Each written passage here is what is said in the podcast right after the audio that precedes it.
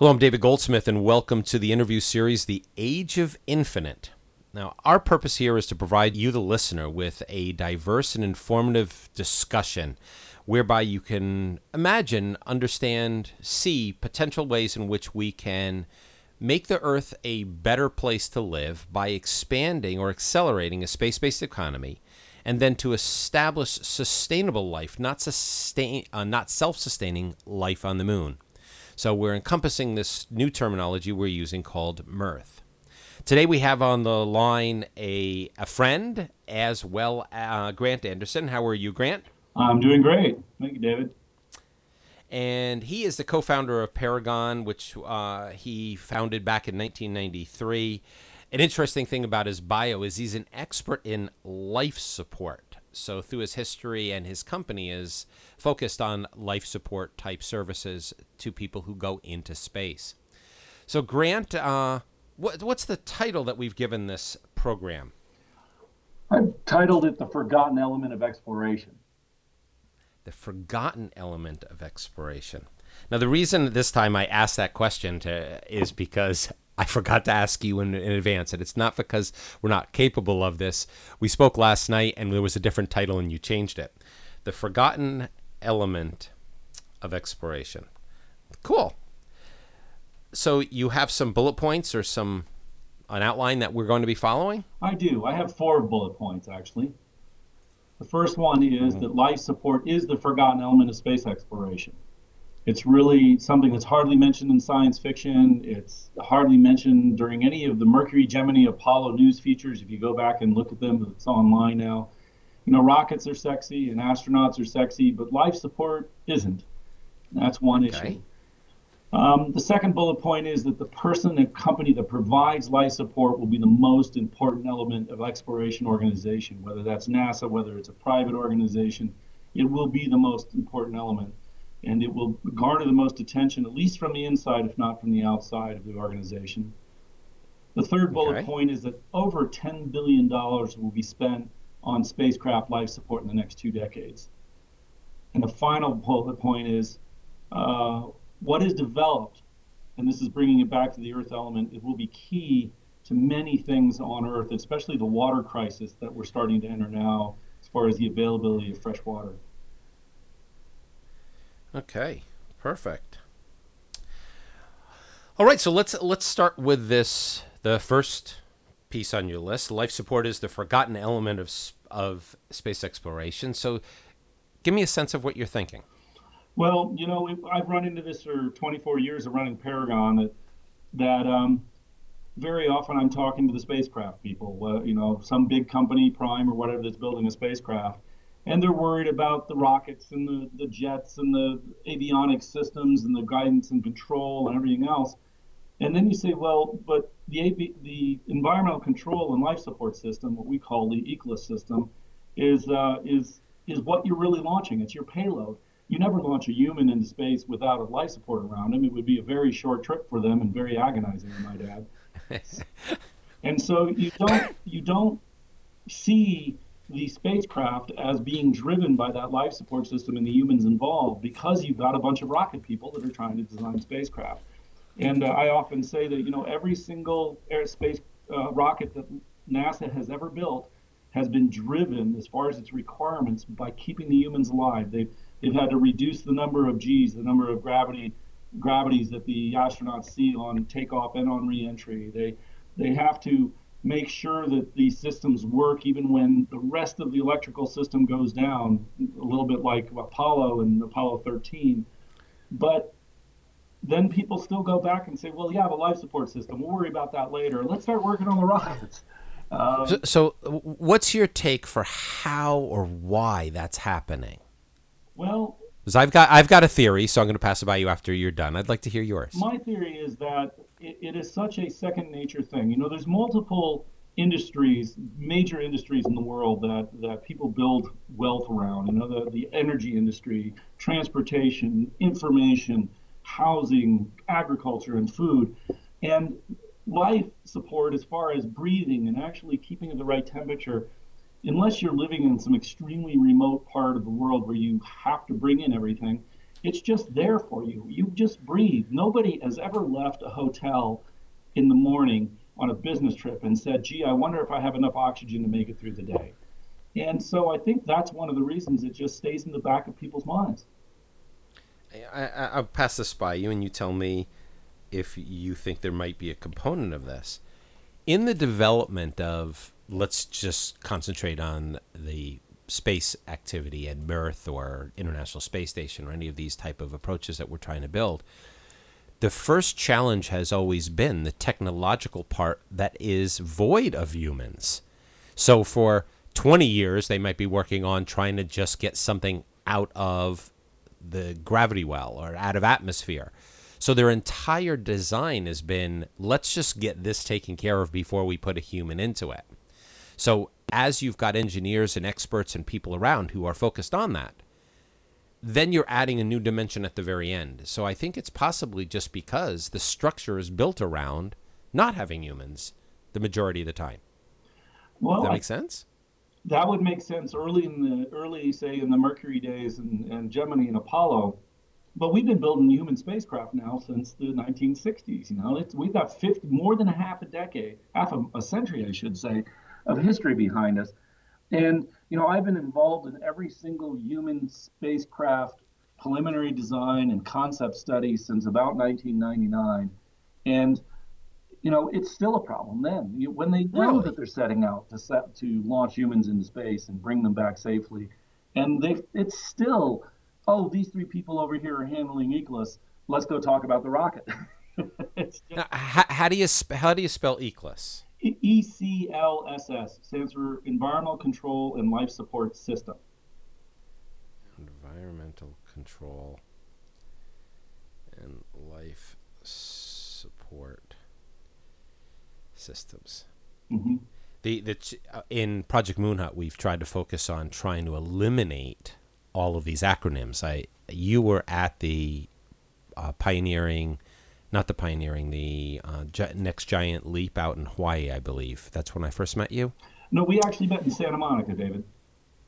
Oh, we did. At, okay. At a conference there uh, on the beach, and I can't remember the name of the conference right now, frankly.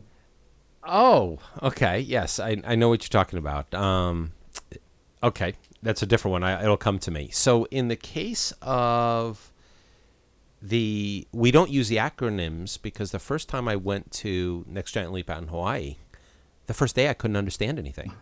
yeah. I think it's a it's no, sort I, like the secret handshake or the or the ring, you know, that it's it, it, it makes you part of the club when you start understanding the acronyms. Well, it doesn't. It makes you part of the club, but what it also does is distance other people. So if we're going to go to the ISS and we need a dragon, and we're going to go to L2, and then we have to have a thruster, and people just lost. So I think that one of the methodologies, and I'm throwing this in very early, uh, and I, probably we should ask this question: is how do we change this behavior? Is that because there are acronyms being used, people are not focused on those words. So the minute you said environmental control and life support system, that w- set of words, I'm thinking life support and systems and environment and everything else. But if you say yeah. even though I'm in the industry, I'm it might not resonate the same way. No, I agree. I, I, agree. That's true. I mean, we always shorten it to life support, and it's important to understand what that encompasses. It's not only the air that we breathe, so it's making sure you have enough oxygen, it's at the right pressure, that you're scrubbing out the carbon dioxide and the and the waste gases we put out as humans. But it also encompasses the the the waste system. How, what do you do with the uh, the fecal matter and the and the urine? Uh, it's all part of that. How do you feed the human? Is another part of life support. Um, and then it's also thermal control. No, uh, humans, after we're breathing and we're, we're happy with that, then the next thing is we want to make sure we're at the right temperature. We actually call it the, there, there's, a, there's a law of threes in life support. Uh, it's three minutes, which is how long you can last without oxygen. It's three days, which is how long you can last without water. And three weeks is how long you can last without food. Uh, and that's, that encompasses a lot of what we do uh, just by, by saying that, that law of threes. Uh, but then we also bring in thermal control. Uh, humans like to be 75 plus or minus five degrees roughly. Uh, although I live in Tucson, Arizona, and I'm very rarely at that temperature outside. I understand. Uh, so you you've broken down a few of them, and I just like to get them in my head to understand this. In the environmental controls and life support system, you have waste, food, thermal. What are the other major categories that someone should be looking at or thinking about? Well, um, you said waste, uh, food, and thermal, and, and definitely the other part is air. Air revitalization. It's the air pressure. Uh, you know, it, it, what really matters to a human is what the partial pressure is of oxygen. That is the amount of oxygen that you have. So if you have a 10 pounds per square inch system and you have 30% oxygen, that means you have three pounds per square inch partial pressure of oxygen. That's extremely important in what we do, making sure you are providing the right amount of oxygen so that the human body can function correctly. So those are the four categories that you've got air, thermal, food, and waste. Would that be the four pillars of environmental control and life support systems? Yes. Okay. Uh, tell me, how do you how do you go about making the you know life support is a forgotten element of space exploration is the category here. Uh, how can you've explained why we think or we've kind of talked a little bit about why someone might forget about it. When they start to look at it what are some of the challenges that you find when you're going through all four of them?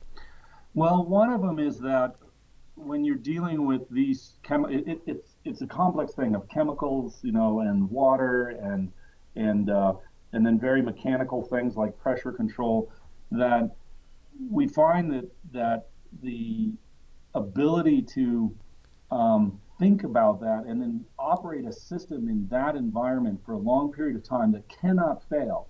You know, you you can the oxygen system can crap out for a little while as long as you have enough oxygen in your air to be able to have time to fix it. But and and the water system can you know as long as you have some in storage, you have these buffers. But in the end, if you do not have those operating for a sufficient amount of time, you will lose the crew. And so, what we've uh, run into a lot is that people very often think that the life support systems are something you can just test like like a mechanical object. You know, you can you can take an airplane and bend it a whole bunch of times very quickly until it breaks, and then you've dis- discovered how much fatigue it can do, and you can equate that to how many flights it can do, and all that. Problem is when you're testing a life support system, nothing happens fast. You you end up with very very difficult to control failure modes. Like you can have bacteria growing in the water. You can have filters that are clogging, so your air filters can clog. Your you know your your filters that are that are filtering the air that's coming out of your pressure control system can clog. Your your waste management system. It was the the the toilet on the space shuttle was notorious for breaking down and fecal matter would start floating around the cabin and everything else. It, it's almost impossible to make those things fail like they will fail in space on Earth. And you definitely cannot make it fail quickly because biology doesn't do things quickly. A bacteria will grow as fast as a bacteria will grow as long as it has good conditions. And it will maybe grow slower if it's in worse conditions, but it will still grow at a finite rate. And so all of those things conspire to make life support an extremely difficult thing to build, test, and ensure, and ensure with a probability that's as good as you can make it that it's not going to fail when you go off on a long trip somewhere.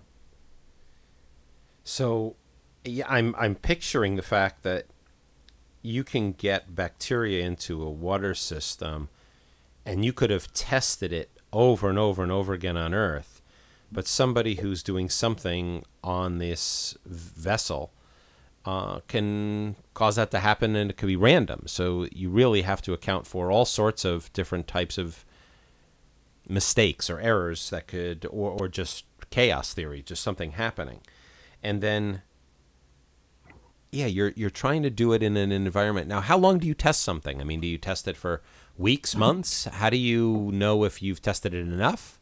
Well, what you try to do uh, is to test something for up to two to three times what you really think you're going to use it for. So if you're going to run a 10 day experiment up on the space station, or when the shuttle was flying, we, we flew many experiments that were just as long as a shuttle flight, which was 10, 11, 12, maybe up to 14 days.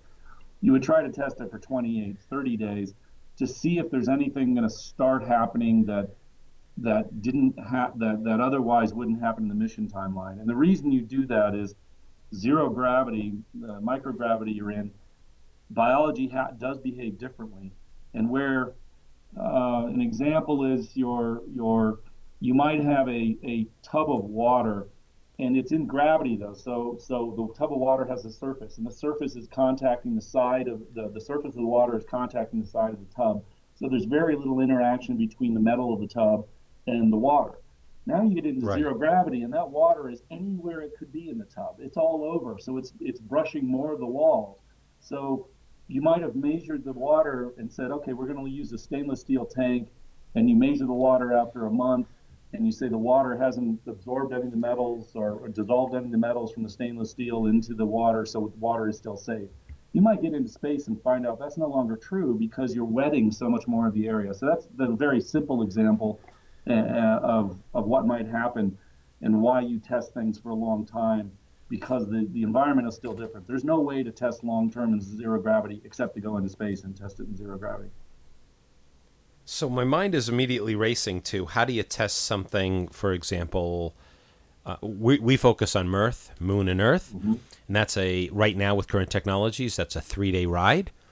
When you're looking at going to Mars, where you're looking uh, up to two years to get to uh, the planet in terms of the cycle or where you, you hit, how do you test that? Or you just bring extra parts? Well, well, that's it. There is actually some very interesting studies on do you worry about do you make something reliable by making redundant, or do you make it reliable by making it maintainable? And uh, in general, your car is maintainable. Something goes wrong with it, you replace it, and that's how a car can last for hundreds of thousands of miles. Um, and and it's true in space too. You really want to be able to make things maintainable we found that reliability for when you get to long duration missions doesn't work very well. But how do you test it? Uh, NASA is working on that. They, they're actually very much emphasizing right now testing things on the space station. Uh, I had a person at headquarters at NASA tell me that more than 80 and maybe even 90% of the failures they've seen with life support have happened due to the zero gravity, microgravity environment of space. So they really want to get things up in space and test them because there's just no other way to do it. You, there is no anti-gravity machine on Earth that can turn off gravity. So you have to go into space and uh, and go into a microgravity environment. How do you test it then? You you you run it through its paces. Uh, a kind of a a not so well known secret of the life support systems on station is very few of them have run more than a half a year without having some sort of failure that needed to be addressed by the ground. And whether that meant they had to tell the astronauts how to fix it, or they had to manifest a new piece of hardware that they had to send up on the next rocket going up, whatever, they really have not ever demonstrated a quote unquote fail safe or robust system that will last for the full three years of a round trip to Mars. So, so the IoT, technology that's being developed is going to be extremely useful. The Internet of Things, giving uh, more, and with artificial intelligence, giving more pre diagnostic failures that couldn't be, happen as compared to waiting for them to happen. Yeah, I can't mention the name, but there is a company that has an extremely good technology where they actually measure what's happening in your ground test. They measure perhaps what's happening in your your space test, and they run that through an AI environment and so then they can plug that into the into the into the instrumentation so that it will actually predict failures. But it, it's it's pretty tough, and of course, then you only get to predict the failures that you actually saw on the ground. If you have a brand new failure, the system is yes is sort of, that doesn't know about it. So you have to have enough examples. WTF and calls home, so to speak. So sort of to to kind of re- this life support is a forgotten element. I, I want to jump uh, outside of the domestic U.S. market and the domestic or the group of individuals who are working on the projects it seems that you've been working on, if we were to look around the world at other uh, research facilities, um, uh, production facilities who are making uh, spacecraft, do we have the same challenges where it's still also the forgotten element? Yeah, this is universal. I mean, I'm, I mean, I have been very privy to the biological uh, long duration experiments going on in Russia. Uh, there have been various different things going on in Japan. They have a facility that uh, is testing ecosystems. In that case, they're they're both physiochemical systems or things that don't use plant life, and then there's biological systems.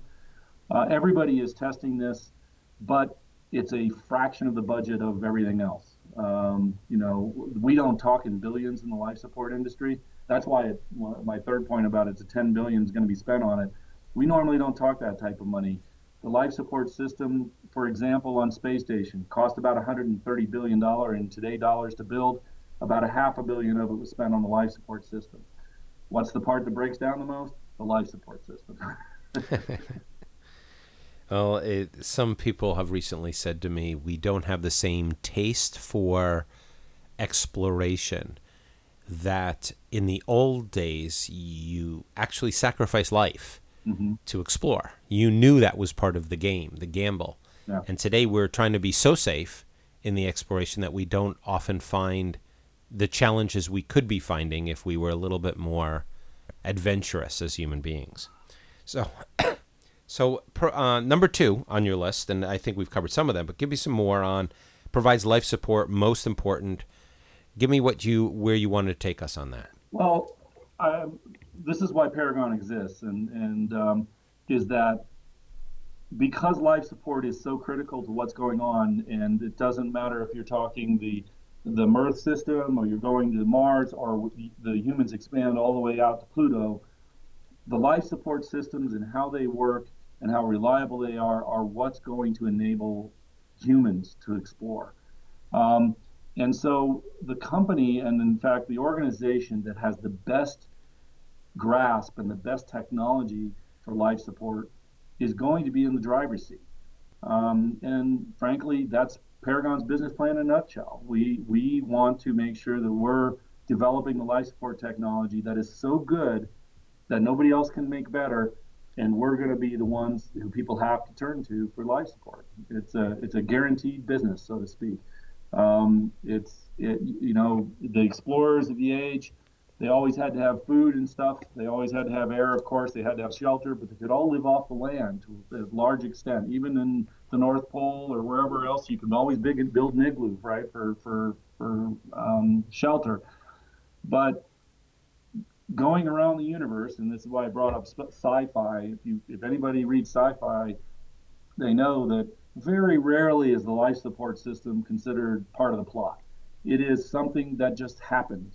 Uh, you know, at Heinlein, people put on spacesuits and jump out of the airlock in seconds all the time.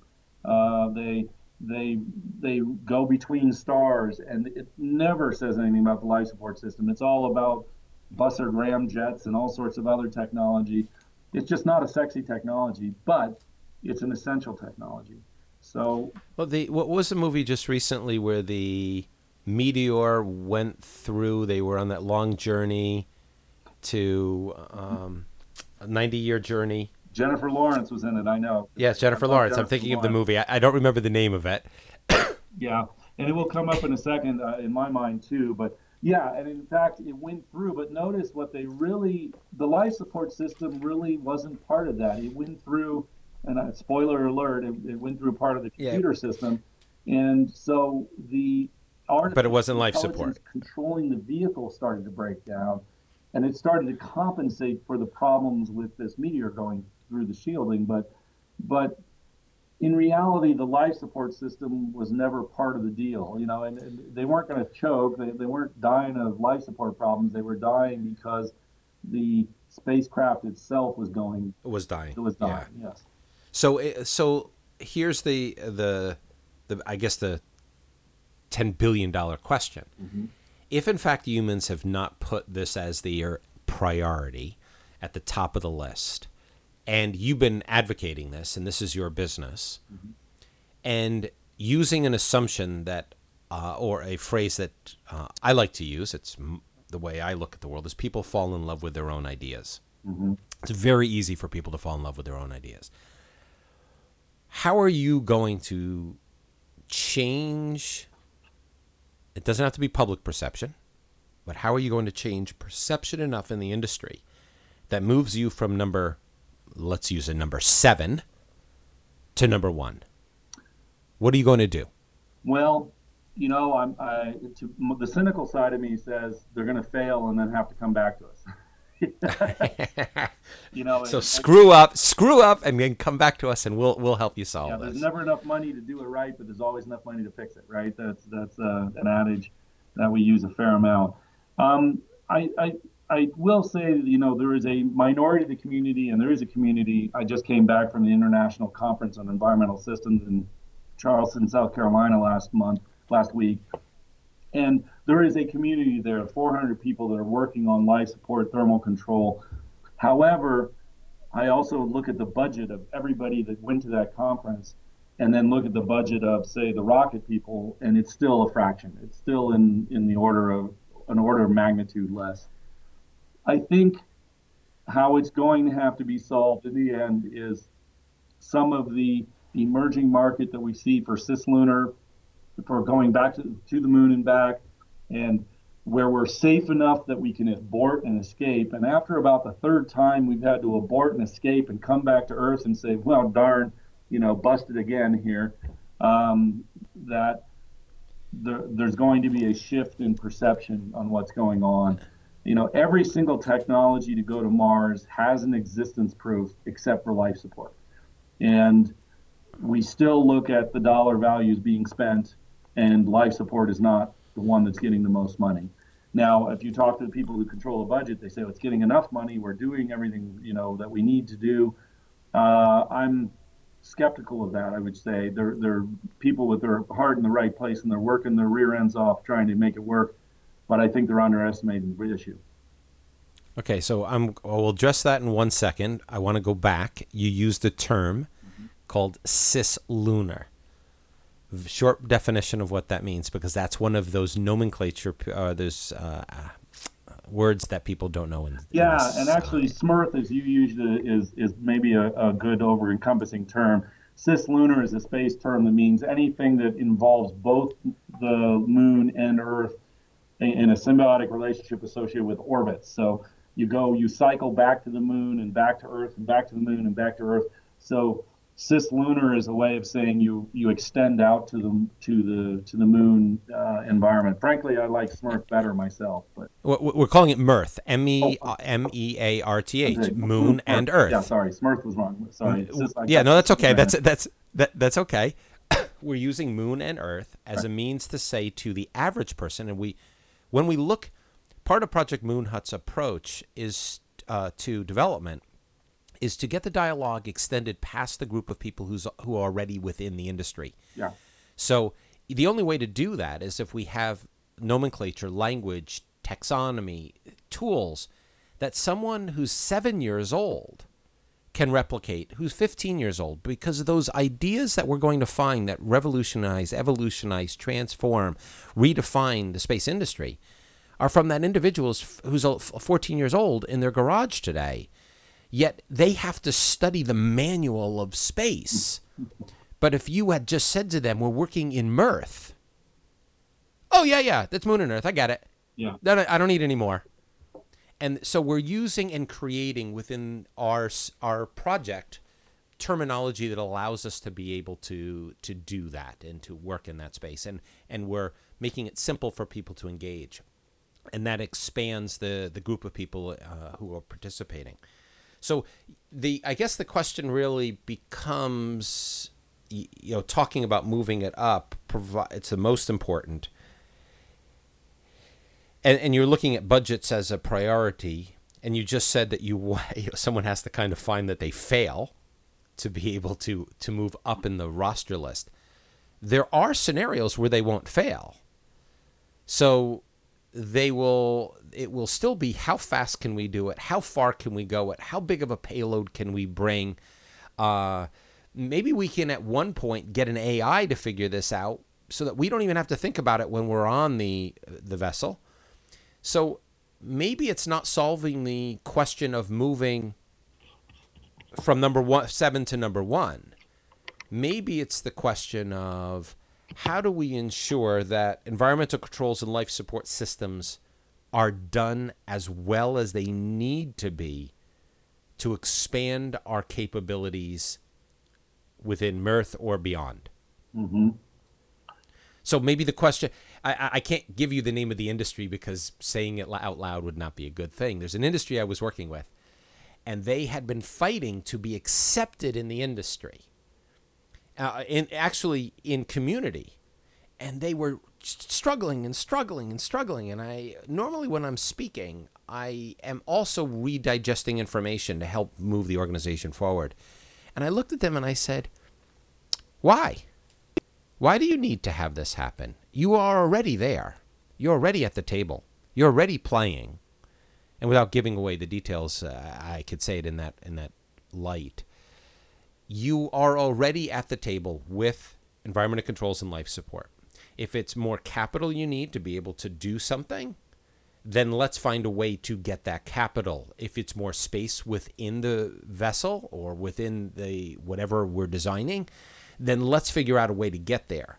To move that up, environmental controls and life support to a higher level, I, I still think guys go vroom. They want to see an engine move. They, you know, I, you, you never have to teach a, a baby, a baby boy at least, because our boys did it. We watched this happen. Someone told us if we tried this, you'll see it work. If you don't do vroom, a baby boy will do it. Mm-hmm. So we didn't have girls, so I can tell you with our boys, they went vroom. Well, maybe they we just like the power, the energy, the other pieces. Maybe we just need to ensure that life support and environmental controls are done just amazingly well. Yeah, we do. I will point out though that every exploration technology, whether it's you know the the, the Santa Maria, you know the, the Columbus was on or whatever, they tend to get pushed to their limits, and they always get pushed to the limits, I would say, until they are reliable enough to go somewhere, and then they become a, a commerce item. You know, a ship that will will uh, you know do commerce between you know somewhere the Vikings of Norway and and maybe the east coast of mm-hmm. England. But to get there, there was a bunch of boats built that didn't make it there because they kept going farther and farther, and then after a little while they would sink, and they'd say why, and they'd go back and redesign. So every every subsystem in a spacecraft too, I think, is the same way. When we go to explore out, and say you do do a system, and it shows uh, in tests and stuff that'll last three years, and so we go to Mars and we come back and the life support system works great. Well, great. Now we're going to go to Jupiter and we're going to try to see if we can get around uh, Io's uh, Europa, the, the moon. Oh, do we need to redesign this life support system? Well, it worked fine going to Mars and we'll push it a little bit farther and what and, and eventually we'll find the limits of it and so so so but you just you just proved the point mm-hmm. that it will always be one of those pieces right. that isn't as sexy and is that okay it's okay for me as long as somebody is is paying me to make the next version of it. Um, but well, I, I mean, in a theoretical scope, is that we we get to a place, we get to the moon, or we get to Mars, whatever uh, destination there is, or we're just working out in space, and the next, so someone says, I want to go further. Mm-hmm. Okay, so what are they going to look at first? Life support? Is that where they're going to put the cash? No, they're going to say, we need a faster, better, stronger technology. We're going to use laser propulsion, or we're going to use whatever is created. And we're going to use that to go faster. Mm-hmm. And then at the end, they're going to say, okay, wait, wait, wait, wait, hold on a minute. We got to bring in this environmental controls and life support thing here. Okay, they now have to last that long. Oh my God. I hope, I hope there are people working on this. No. So we maybe just have to make it sexy for the people who are interested in it. That well, I, I agree. That's true. The, the, that ultimately, it's the people who have to make the mission happen and, and be successful that have to understand the priorities involved. But that's not necessarily the, chase, uh, the case. And in fact, one of the interesting things uh, about how NASA works and, and a lot of other space industries too, or space uh, space organizations, is there are two sets of people those who build, design, and build and test and say, this rocket's ready to go. And those are people who actually operate the thing. And if you ever talk to them, they hate each other. really? The engineers okay. are all thinking these ops guys always break everything. Uh, you know, that in fact, it, it's a joke that what we do is put things in front of the astronauts, and the first thing we try to do is see how what they'll break first. Um, and then on the ops side, they're cussing at the engineers saying nobody in their right mind, if they knew how these things were going to be used, would have designed it this way. And there's always that tension between the two. One of the things we try to do as an organization and, and is to make sure we know both sides of this story, uh, especially because the environmental control system is so intimately involved with the performance and capabilities of the astronaut. If they're if they're worrying about their life support system, they really can't be effective in their mission. They can't do the rest of the ops. So we try to make sure we stay on both sides of the fence. And and um, in fact, that's why I started Paragon because I love that interaction. I love that tension that's between the people who build and the people who operate.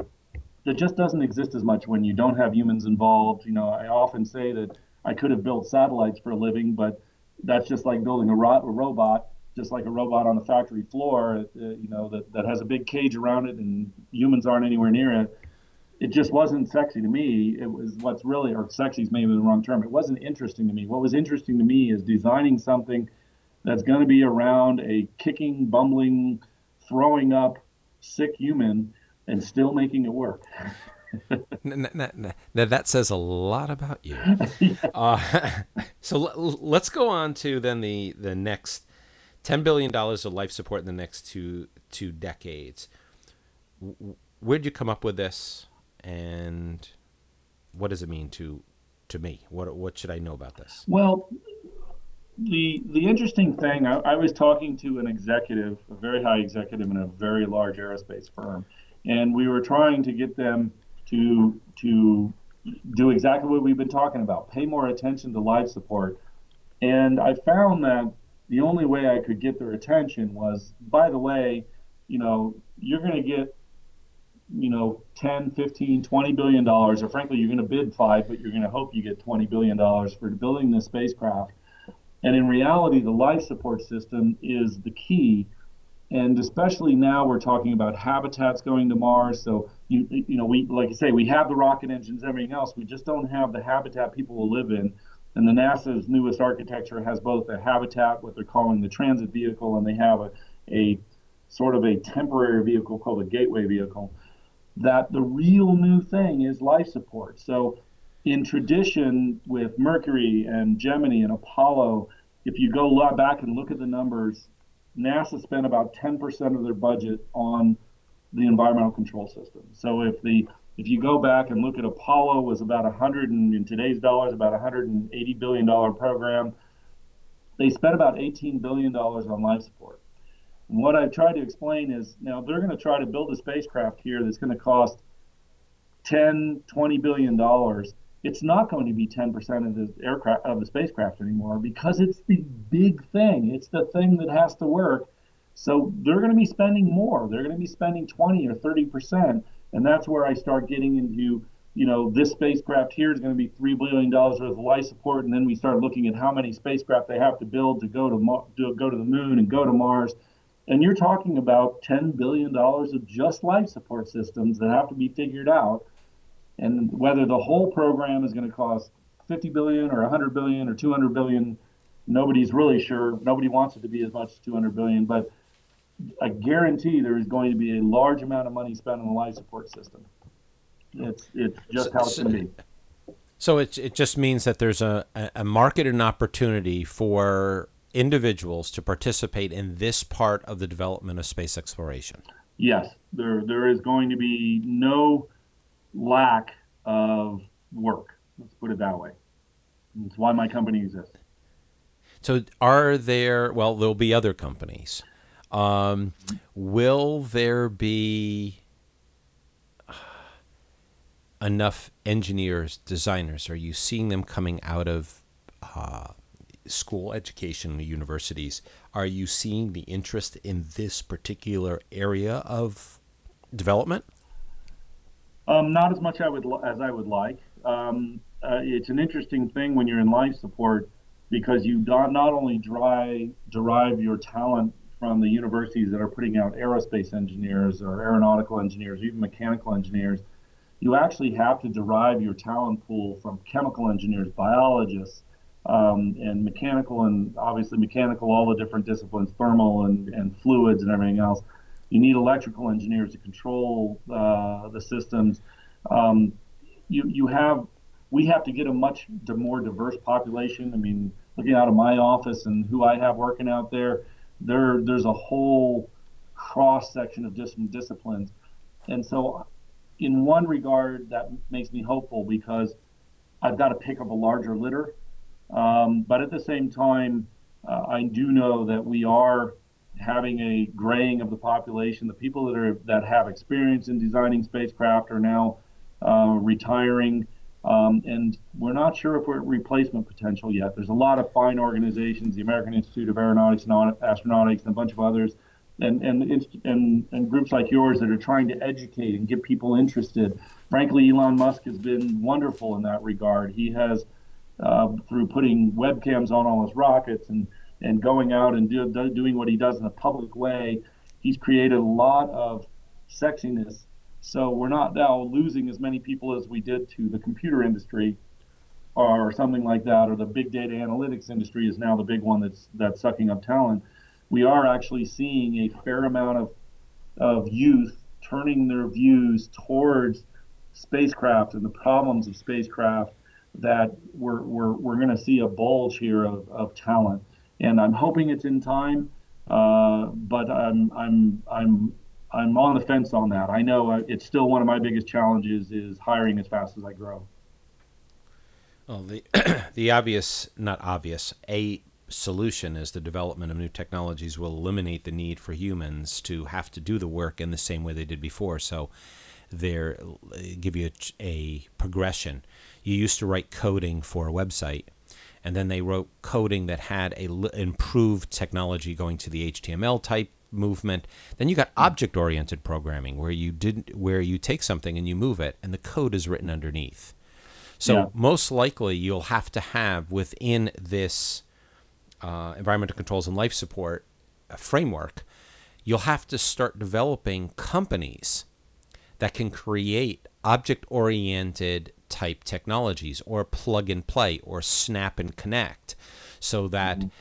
I don't know if you've done any wiring in your own home or done any uh, electrical work where you just snap in a breaker or you just right. you stick a wire into a little hole that grabs it and holds it as compared to the old days which was wrapping it around the the screw crimp, crimping it with your pliers and then connecting it so yeah i think that i think looking forward into this industry we're going to have to see a radically different approach to how we build the industry. And I only say that because my short time in the industry, which has only been about three years, there are a lot of old ideas. Yeah. There are a tremendous amount of old ideas. There are a tremendous amount of ghosts and goblins that don't have to exist today because they existed yesterday. We can't do that because why not? I don't I don't mm-hmm. get it. And right. so the new the new wave of interest, which you mentioned many of the organizations as we're uh, working on, and uh, as well as many others, is not only trying to solve that challenge, but to get new and innovative ideas that will completely eliminate some of the things we consider to be uh, not important is a bad word, uh, mm-hmm. done the way they were before. Yeah, so potentially really that that's how we'll solve them. Yeah, and that comes down to the cost of human uh, uh, of human assets. I mean, it really comes down to when things get too expensive to have too many humans doing it. Uh, we very often invent things that that uh, reduce the number of humans. I mean, AT and T was a perfect example of that. They used to have switchboard operators, and what did they do? They went out and said, "Hey, these switchboard operators are getting more and more expensive. We can't afford them. We want to get you know, AT&T's uh, mission statement was, you know, everybody talks to everybody in the world. And so they've invented all sorts of automatic systems and switchers and everything else. But it's interesting, I've seen, you know, after 30 years of doing business, that very often those things that save that amount of time, they get rid of the menial tasks. Um, but there is a certain amount of, of intellectual capability and design that I think is going to be extremely higher order in the AI world, in the artificial intelligence world. There, that that there is a creativity aspect that I think will be a long time in the making as far as being able to replace. And, and one of the examples I use there is I, I used to have to quote the amount of time it took to do a drawing. And I used to, when I started out in the industry, and yes, I am this old, I worked on a desk and board with pencil and vellum, and I, I actually drew things. It was just right when uh, what we call computer aided design was coming up. And I knew about the amount of time it would take me to do a complex E size drawing or a, a medium complex C size drawing and everything else. I was recently involved in a quote and I was talking to a company that I was working with about what they use to quote to get the drawings done. And, and, and drawings is used in with quotation marks around it because very often now things stay within the computer and they actually don't get printed out as a drawing. And the interesting thing was the time to get something done was about the same. What had changed was the amount of fidelity and iterations that were done to get to the final product, to make it more perfect, to make it better. So, whereas a designer in the 1950s could sit down and whip out an E size drawing in 40 hours and it, it could explain a part, now the designer of today in their 20s and they've grown up with computers and everything else they're still taking that 40 hours to get the equivalent information into a system to be able to transfer over to the next. So I, I, that's just a caution. However, on the other side of the equation, um, one of the things that I believe is right down what you talked about is 3D printing.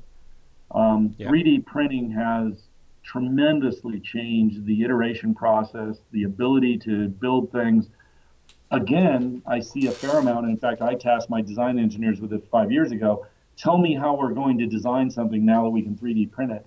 And it changed the way we designed it. It didn't make it necessarily faster, but it changed and it gave so many more elements to what we could design. You no longer had to know how to operate a, a lathe or a mill machine to design something so you would could make it manufacturable. It's much more free now, but it's now there's new constraints involved with 3D printing. But the 3D printing thing has has really done what you said. It's it's taken things that used to take you know six months and put them into six week time frames. Uh, and believe me, we're taking advantage of that as much as we can. And and what the, just a, an aside on the 3D. You, there are two companies that I'm mentioning today. Uh, there'll be more. One of them is Carbon 3D, which is out of Silicon Valley, and they're originally, I believe, out of Virginia, uh, but don't quote me on that and they took a process that used to take could be upwards of six or seven hours. They do in seven minutes, mm-hmm. and they revolutionized the way we looked at 3D printing. And now you've got companies such as Desktop Metal that are doing metal printing, and they just raised I think 115 million dollars in a Series D on the development of printing metal objects. Mm-hmm. And it's really a neat approach. So you're going to see you're going to see innovation within the scope of what we're doing. So I, I'm not so sure. I think that we'll see. I think we're going to have challenges with talent, and one of the again scope of reason you're on the line is so that people will say, "Hey, you know, I'm interested in doing something, and I've got this environmental controls and life support system. This is some place that excites me." And we have the right people enter. Mm-hmm. So let's get to your last point the the uh, the crisis. You know, water, all of those, uh, the crises that we may run into. What did you want to share there? Well, it's just that you know. Paragon in itself, you know, we, we do not all of our business is spacecraft. Um, we do life support extreme environments, and extreme environments happen everywhere. You know, down in deep water and in mines and and contaminated water, uh, you know, and uh, you know, chemical and biological warfare. There's a bunch of other areas where extreme environments are in, in uh, are encountered. But one of the things we always keep looking at is how can our technology be quote unquote spun out to uh, to help more than just the extremophiles of the human species, you know, the ones that are that are wanting to go out to space but how can we help humans on on Earth? And and so, an example is the water technology we have. We we can purify water. We can really, literally, you can pee in a bag, and then we can extract the water, and five days later, you're drinking the water. It's it's uh, there are a few technologies you can pee in a bag and drink the water in 15 minutes, but they're not really uh, practical, so to speak. One of our challenges as a company is to keep looking out at where our technology can go uh, outside of our sphere of, of intense interest. And I really think when we're looking at what we're, we have done to the environment, what we're doing to the environment, the number of people, um, I, you know, we're at approaching, I think, 7 billion humans now. There are some projections that put us at 10 and some put us at 15 billion by the mid to late uh, uh, 2100 to 2000s. Um, how are we going to use that to benefit mankind? Because ultimately, especially when you're spending government money, it's not only to do the mission, but it's to uh, for the common good, so to speak.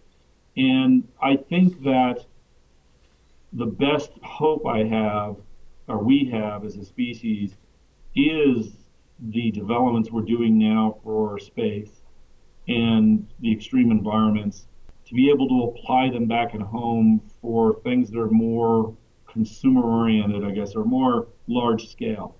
Um, and water is one of them. Right now, for for countries that are water poor, the, the Middle Eastern countries uh, that are water poor, they're using some fairly high energy, high um, uh, high cost technologies to extract water from seawater through electrolysis or whatever.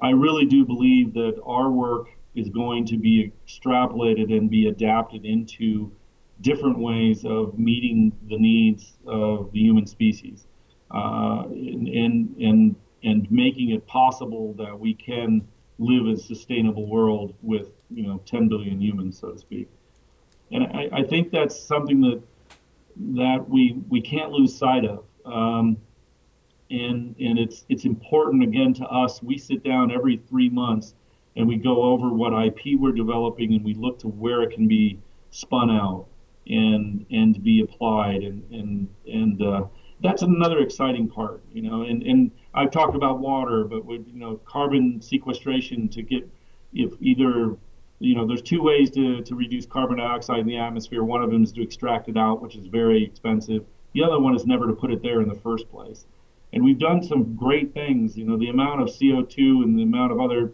uh, pollutants put out by a by a power plant in the 1960s is an order of magnitude more than what's put out now for the same amount of energy that's that's put onto the grid. And I see what we're doing now will be the next leap in that uh, in in that whole interaction of humans and Earth. You know, I, I, I couldn't have made an ad better for Project Moonhut. that wasn't intentional, but I'm glad you can use it. well, the I'm not a space person, and people think, well, you're involved in space. I, I, don't look up at the stars. I mean, I do look, but I don't look up at the stars, and I don't spend my time looking at the moon, and I don't think about those things in the same vein that I think people like you, enthusiasts, do. The whole Project Moonhut is to say, what if we took humankind's initiatives, imagination, creativity, and focused it on a single directive, not a shotgun, space, but putting a box with a roof and a door on the moon. Having the Roger Bannister space, having that happen, having us get to the moon, in the process of focusing on that achievement, not self sustaining, but sustainable life on the moon, which means we can deliver things back and forth. Mm-hmm. We will develop so many technologies that will never make it into space exploration. They will be used for energy. They will be u- energy creation. They will be used for uh, waste treatment. They will be used for clean water. But they'll never make it into that environment because the company, the organization, the people, the individuals will change their focus. And that's fine, and that's good. So that's that's the underlying current of what we're trying to do here.